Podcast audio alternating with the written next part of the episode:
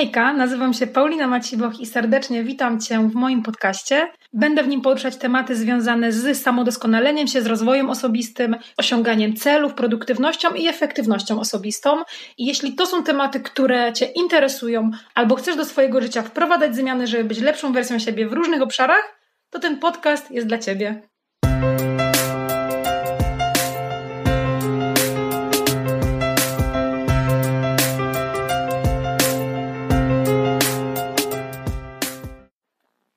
Cześć, hejka, witajcie w dziewiętnastym odcinku podcastu. Pierwszym odcinku w 2021 roku, więc mam nadzieję, że weszliście w ten nowy rok z takim entuzjazmem, pozytywnym nastawieniem, no i dużą ilością energii. No bo mam nadzieję, że też zdążyliście przez święta, przez Sylwestra e, i przez ten czas świąteczny troszkę odpocząć i tą energię gdzieś tam zgromadzić. Także witajcie.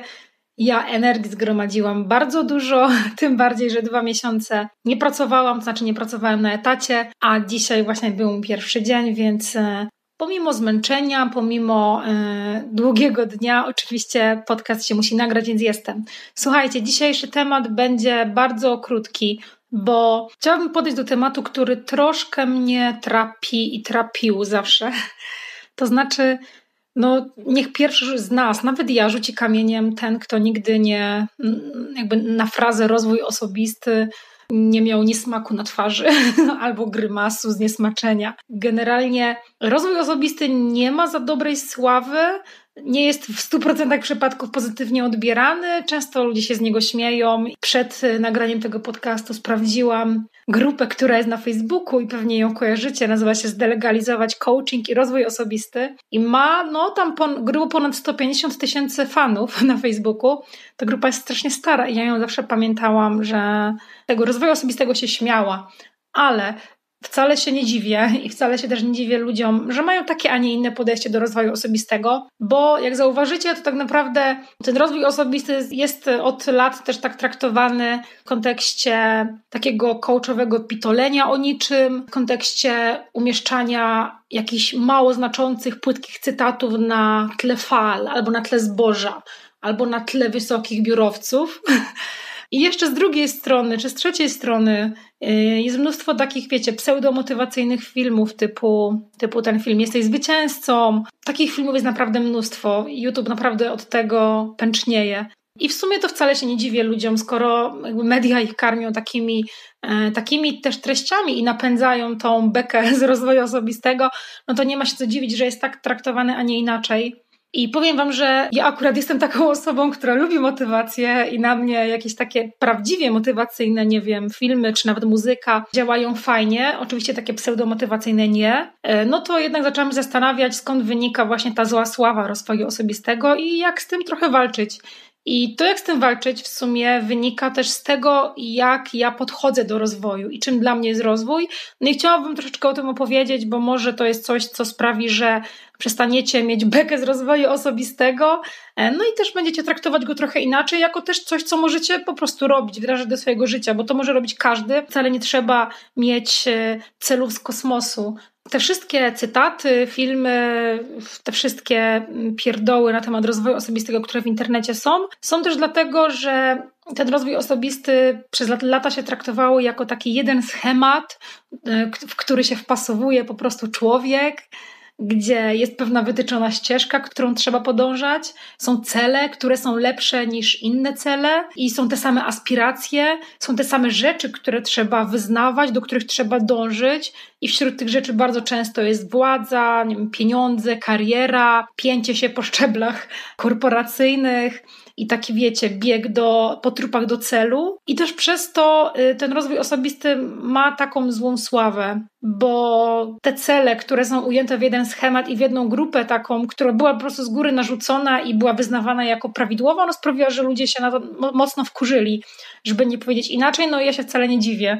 I to, co ja bym chciała zaproponować, zamiast tego coachowego pitolenia, zamiast y, tych cytatów na tle zboża, zamiast pseudomotywacyjnych filmów i e, rozumienia tego rozwoju osobistego jako takiego, wiecie, stań się lepszą wersją siebie. Ja też oczywiście uważam, że trzeba stawać się lepszą wersją siebie i lubię stawać się lepszą wersją siebie, ale takie mądre, metodyczne podejście do rozwoju osobistego i skrojenie tego przede wszystkim pod siebie, no sprawia, że naprawdę można czerpać większą radość z życia i z rzeczy, które są dla ciebie ważne. Bo właśnie to spojrzenie na rozwój osobisty, które ja bardzo mocno wyznaję i którym też będę chciała się z wami dzielić w kolejnych odcinkach podcastu, to jest spojrzenie wychodzące od tego, jakie masz w życiu wartości, co cię w życiu motywuje do w ogóle wstawania z łóżka i robienia tego, co robisz, co jest dla ciebie w życiu ważne. Bo owszem, dla jednej osoby mogą, mogą być ważne te rzeczy, o których powiedziałam wcześniej, czyli władza, pieniądze, kariera, i to jest zupełnie okej.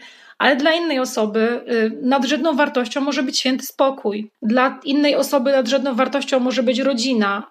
Dla jeszcze innej osoby nadrzędną wartością może być zdrowie psychiczne.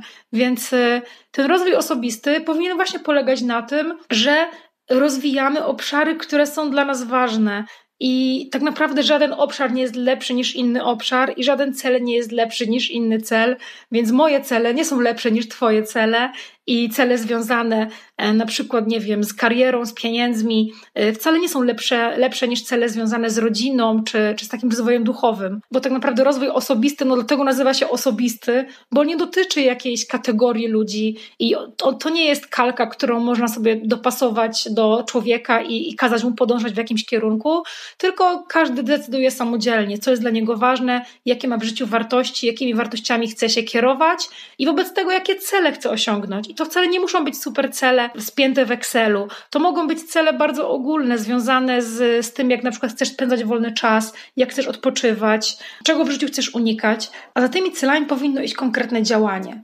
Tak jak mówiłam Wam też właśnie we wcześniejszym odcinku podcastu o celach, o celach na nowy rok zamiast o postanowieniach, to właśnie tam też mówiłam o tym, że trzeba to wszystko dopasować do siebie, do swoich wartości, do swoich sposobów postępowania i sposobów działania. I rozwojem osobistym, tak samo jak nagrywanie podcastu, czy czytanie miliona książek, czy uprawianie sportu. Tak samo rozwojem osobistym może być y, na przykład chęć wyeliminowania złych nawyków ze swojego życia, albo chęć stawania się coraz lepszym rodzicem, poświęcania jakościowego czasu na przykład swoim dzieciom więcej. Więc y, nie ma tutaj lepszych i gorszych celów, nie ma tutaj lepszego i gorszego rozwoju osobistego, bo to jest totalnie indywidualna sprawa i naprawdę Was zachęcam do tego, żeby właśnie na ten rozwój osobisty tak patrzeć, bo ja w ogóle nie lubię używać sformułowania rozwój osobisty, a to też dlatego, że też mam gdzieś tam w głowie zakodowane, jak społeczeństwo, jak ludzie rozumieją rozwój osobisty i wolę mówić samorozwój czy samodoskonalenie się, bo to y, ma trochę mniej takiego negatywnego nacechowania.